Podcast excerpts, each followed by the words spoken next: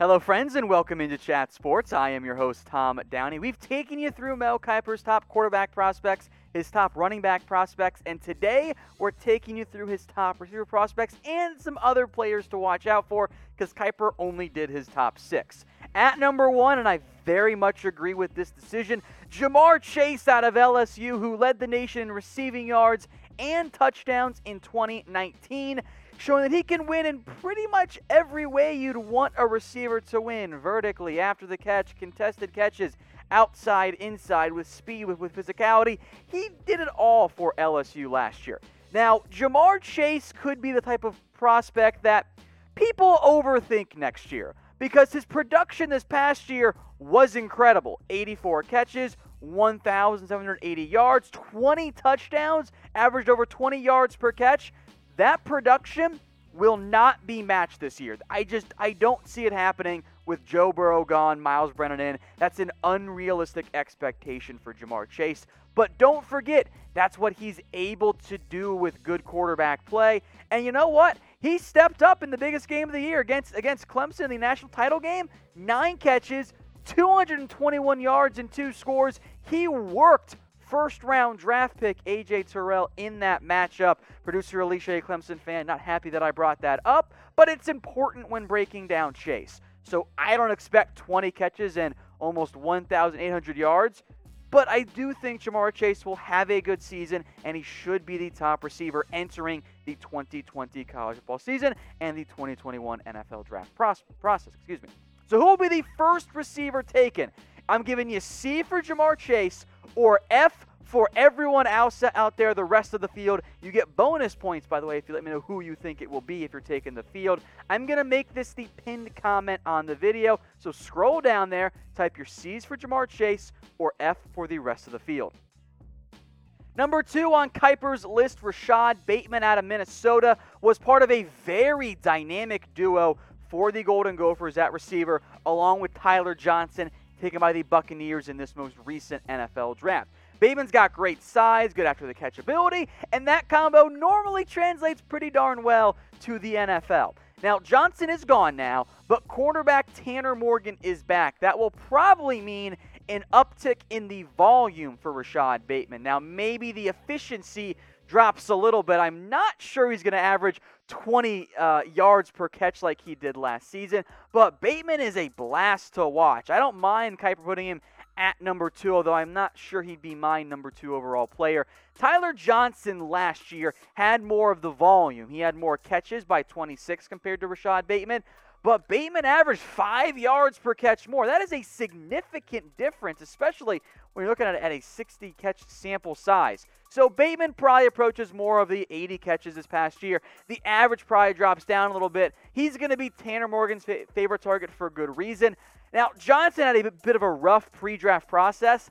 I like Bateman more as a player, so I do think Kiper's right when he lists Bateman as a potential top 10 pick. Bateman was number 8 on Kiper's list. For reference, Chase, he was number 4.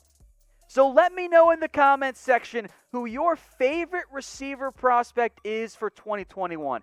Does not have to be the best prospect, just which player catches your eye the most. Who is your favorite? Scroll down in the comments and let me know.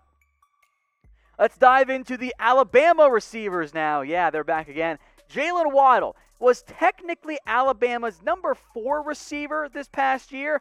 I think you will see an uptick in production because he's going to be on the field more. He's going to get more volume, even if the quarterback play won't be as good. Waddle is a fantastic athlete. He is a threat to go the distance every single time he touches the football, both in the receiving game. And oh, by the way, also happens to be pretty darn good on kick and punt returns and well. So although that production goes, eh, he only had 36 catches, 560 yards, it doesn't really move the needle for me. When he's out there, he's awesome. He has the ability to be special as a game breaking receiver. I think he'll get more of the Henry, Henry Ruggs role this year for Alabama. That will result in more production. And I mentioned the return ability he's really good at it. Isn't often used on kick returns, but he had two total touchdowns last year. He's good at it, guys. He is a very deadly return man. Now that helps you out a little bit. I don't think it makes you go from being, you know, top 20 to top 15. Waddle was number 11 on Kiper's overall board, a little bit high for me, but I do love the game breaking ability that he offers. Now, we're going to talk about DeVonta Smith, the other Bama receiver, in a second, but I hope that everyone out there is staying safe. You're probably have to keep wearing masks, or at least you should be wearing masks for a little bit longer. So get in line while you still can for the NFL themed face masks. Chatsports.com slash stay safe. They've got the original styles there, the newer ones for the Cowboys, Vikings, and all the NFL teams out there. It's three for under 25 bucks. There is a bit of a wait, but if you get in line now, you'll end up getting them. It's chatsports.com slash stay safe. And don't worry, guys, I'll put the link in the comments and the description for you. As promised, DeVonta Smith at number four here. He ranks number 16 overall on Kiper's big board.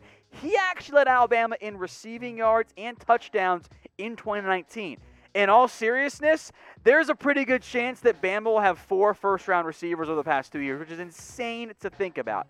Now, I don't think he's a Henry Ruggs or Jaylen Waddle caliber athlete, but he's still really good at it. But there is one major concern I have for Smith, although he has very good hands. He's listed at 175. He's got a very thin frame. I need him to add bulk. I want him to add some more size and more weight just to help him survive in the NFL. But the production's awesome 68 grabs, uh, over 1,200 yards, 14 scores, is able to win vertically as well. He is a really strong receiver, and he's a little bit more reliable than maybe the at times inconsistent because of lack of reps Jaylen Waddle can be, but they both bring you big plays. The production certainly favors DeVonta Smith. He's had more opportunities, been on the field more, but I am just fascinated by the tantalizing ability that Jaylen Waddle brings you as a vertical game breaking threat. I think both of these players are worthy of being top four, as Kiper has them, receivers for this upcoming draft class. But pick one for me. W for Waddle or S for DeVonta Smith. I am going to go with Waddle, but it is certainly a debate, and there is not really a wrong answer. It prefers almost which, which type of ice cream flavor you prefer. W for Waddle, or S for DeVonta Smith. On now to number five, Justyn Ross. Major early red flag here already. A, regress from 2018 to 2019. Happens to, to young players, and his efficiency was probably unsustainable from that 2018 season. He is set for shoulder surgery in June to repair uh, some stinger symptoms. That's a red flag to me. I don't know if he's going to be able to play week one in college football, I guess, whenever that ends up being, if it's going to limit him or not. But he's got great size, kind of built like Tee Higgins a little bit too, 6'4, 205. I, there are some separation concerns, but look, he's going to win vertically jump balls. I think at minimum you can expect him to be a top 35 pick, just like Tee Higgins was. If he can return to 2018 form, Justyn Ross will be a first round pick. A thousand yards on 46 catches is absurd. Like th- that level of efficiency, eh, wasn't sustainable. The numbers dipped in 2019. Hopefully that shoulder ends up being okay because I loved watching Justyn Ross 2018. He was still really good in 2019. But Trevor Lawrence, a little bit up and down, especially early on in the year. No Tee Higgins. Clemson needs Ross to truly emerge as a number one bona fide thrower, which I think he absolutely can be. Number six, let's go to the Buckeyes. Ohio State, Chris Olave, the uh, chance now to get some major uptick in his just volume. KJ Hill, Binjimen Victor, Austin Mack, all gone. Olave had 12 touchdowns on 49 catches. That that that will drop. Uh, he, he will not have that many scores on that few catches. There's just no way. But the volume will go up. I expect a thousand yard season out of him as the number one target now for Justin Fields. Very good on the deep ball as well, and that matters in the NFL. Got some good speed. I'm not convinced he ends up being a top 20 player like Kiper had him, but he's definitely worth consideration easily inside the top 10 receiver prospects. Now, Kiper did six. He had a 5A, 5B, but he had a, uh, Olave ranked 20th overall, Ross 18th overall, so I separated it for you, Mel. But who did he disrespect? Let's be honest here. There are a lot of receivers Mel Kiper did not include. So chime off in the comments section, or send me sound off in the comments section, and then I'm going to break down some of those players Kiper failed to mention. Some smaller names here I, I do want to acknowledge. Uh, Terrace Marshall, Charleston Rambo, and Trevon Grimes all have upside and promise, and they got opportunity. Remember, all three of those players are, are now replacing players who went to the NFL draft in the first three rounds, and then you know LSU lost quite a bit of talent across the board. So Marshall is next up there. Rambo can replace CeeDee Lamb. Trevon Grimes can step into the uh, the Van Jefferson role. I do want to discuss the top two Michigan wide receiver draft prospects a little bit more in depth here. Nico Collins and Ronnie Bell. Now, of course, we don't yet know what the quarterback situation will look like for Michigan this season, whether it's Dylan McCaffrey or Joe Milton. But Collins and Bell have both shown promise in the past. Nico Collins is a little bit more of a home run threat, only 37 catches, but nearly 20 yards per catch, a 76 yard long, seven touchdowns as well. If he gets more volume, the efficiency will probably drop a little bit. Even if he's catching 16, 17 yards per catch, that's pretty darn good. The touchdowns, if those go up as well, he could very much work his way into the legitimate discussion of being one of the top 10 receivers in what looks like a very strong wide receiver class. Ronnie Bell, meanwhile, the very much almost, I'll call it ignored recruit from a couple years ago for Michigan, did almost all of his damage in the slot this past year, but he was good at it. Only the one touchdown, but 48 grabs, 758 yards. That's pretty impressive. You can see the difference there in terms of the explosion that favors Nico Collins. With Donovan Peoples Jones gone and a new quarterback coming in, the hope for Michigan is that both of these players put up better production, which of course will lead to better NFL draft hopes. But who is the better Michigan wide receiver? Type C for Nico Collins or B for Ronnie Bell. Bell has really impressed me since he got his chances at Michigan. I was not anticipating that much out of him. A, a lower star recruit. He's been a great find for Jim Harbaugh. But let me know what you guys think in the comment section. C for Nico Collins or B for Ronnie Bell. Now on to some of the bigger names that Kiper left off. Rondale Moore, we're going to spend a lot of time on him, but boy, I think he should have been in the top six. He's that good. Tamorrion Terry could be a fun sleeper out of FSU, and, um, and we'll break down all of these guys a little bit more in depth in just a second. Tylan Wallace is one of my guys. Amon-Ra St. Brown, yes, that is EQ St. Brown's brother, and of course Osiris St. Brown at Stanford right now, and then Seth Williams at Auburn as well. But I want to start with Rondale Moore because Rondale Moore should I think should be in the top seven. Like that is the caliber of player that, that you're dealing with here based on his 2018 production.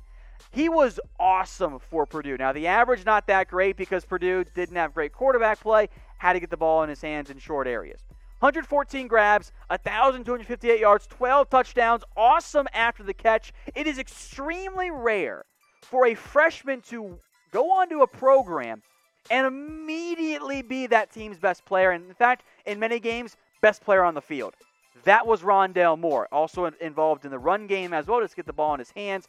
37 broken tackles back in 2018 after the catch was just incredible. He did miss most of last year with a leg injury. If he comes back and is healthy, I think he goes in round one. Like that is the caliber of player and athlete and, and after the catch ability that you're dealing with there.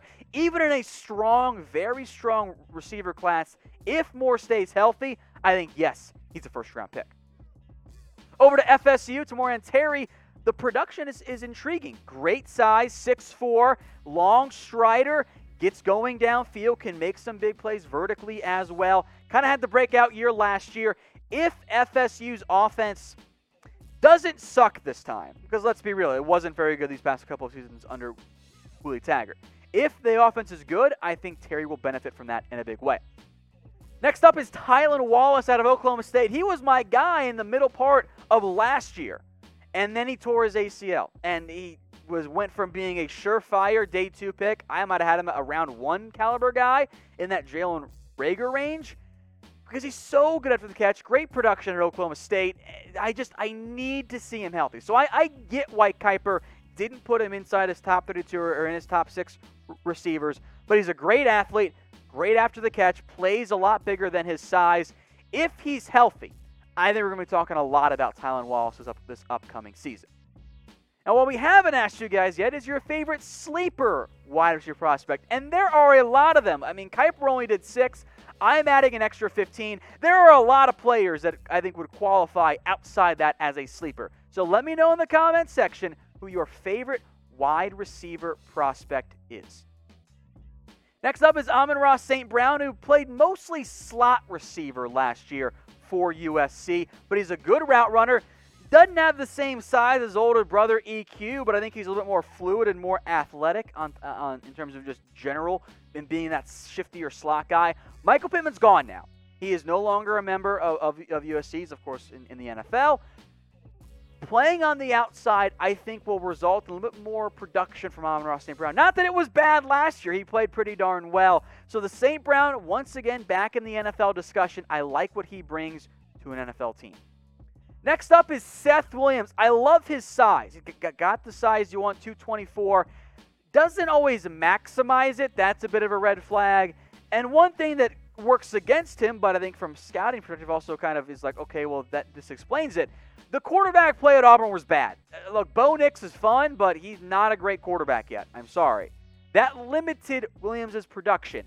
If he shows more explosiveness, if he shows more ability to, to get separation, I think he could work his way into the round one discussion. It's tough to find 6'3, 224 guys. If he plays more physical, maybe he ends up being a Michael Pittman type in the end, at least for this upcoming NFL draft class. So, who am I overlooking? I apologize in advance. I guarantee I'm not going to mention every single wide receiver potential draft prospect because there are a lot of them. It's 2020 college football teams throw the football around quite a bit. So let me know in the comments section. One guy I think you'll mention is Sage Surratt, who I do like. And Wake's offense and Jamie Newman, the quarterback now at Georgia, struggled when Surratt was not out there. My concern, though, is that he reminds me of Jauan Jennings too much, who had good production at Tennessee, played very well, great after the catch, breaks a ton of tackles, very physical, I have speed concerns. I don't know if he's going to be a sub 4 6 guy. If he is, hey, put him back in the top 15 where he belongs for sure. If he doesn't, well, we saw how far Jauan Jennings ended up falling. Next up is Tutu uh, Atwell. Great name. Undersized but athletic. He's a game breaker. He's a slot guy, just like Dazz Newsome is as well. So those are two fun slot guys who probably won't go in the first two rounds, but who knows? If they play great, they can work their way into it. Tre Walker is an under the radar kid out of San Jose State. I'm curious to see how he looks without Josh Love throwing the football around. A little bit undersized, so he could also be a slot guy. Then Damonte Coxie out of Memphis. Curious how the coaching staff change impacts him. But Memphis has put out some guys with some incredible production, and it would appear to me that Coxie ends up being the next guy in there. So those were just another five players that I wanted to mention. Sage Surratt, probably one that I, I wanted to get inside that top 10 of the extra guys the most, but he's probably the one most worth watching.